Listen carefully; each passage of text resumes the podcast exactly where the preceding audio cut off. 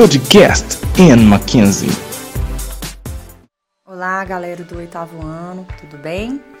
Então, nós vamos continuar tratando do iluminismo ainda.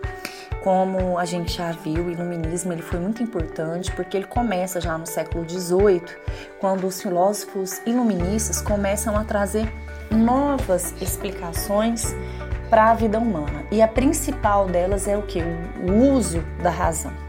Porque nós sabemos que anteriormente, na Idade Média, a fé era o argumento principal que movia a mentalidade e a vida humana. A partir do século XVIII, os filósofos iluministas vão falar que o quê? Que a razão ela tinha que ser o princípio para guiar a vida humana.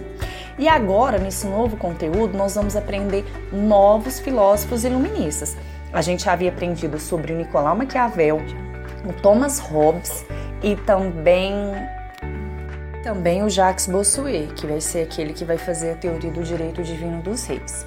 Nós vamos prosseguir agora conhecendo vários outros filósofos, entre eles John Locke, Montesquieu, Rousseau, Voltaire. Mas antes de, da gente entrar nesse conteúdo específico de cada filósofo iluminista, a gente tem que entender que eles vão reunir todas essas ideias deles. E como que eles vão reunir? A gente aprendeu sobre os salões iluministas, não é mesmo? Era o local onde os filósofos iluministas se encontravam na Europa, principalmente na França, para poder debater as ideias iluministas.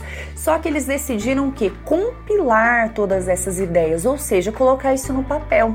E a primeira obra que eles fizeram é chamada de enciclopédia.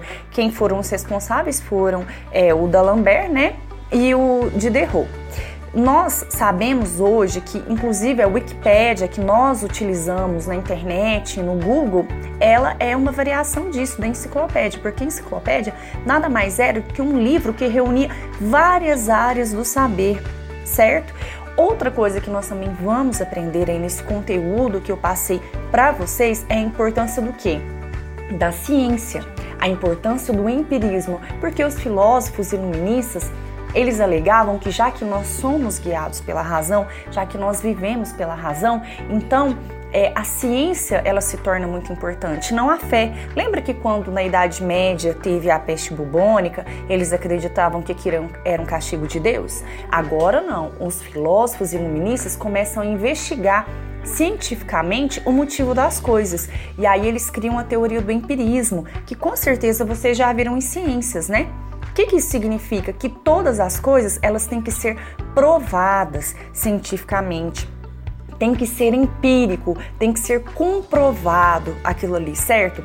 E é a partir disso que nós vamos ter uma mudança total na mentalidade europeia que aos poucos vai se transmitir para todo o continente europeu e para o restante do mundo e até hoje nós somos herdeiros dessa mentalidade. Tanto é, um exemplo disso é um estudo das vacinas, não é mesmo? Tudo que é feito é feito através do empirismo, da comprovação científica que utiliza-se da razão. Um abraço para vocês, bons estudos e estou à disposição.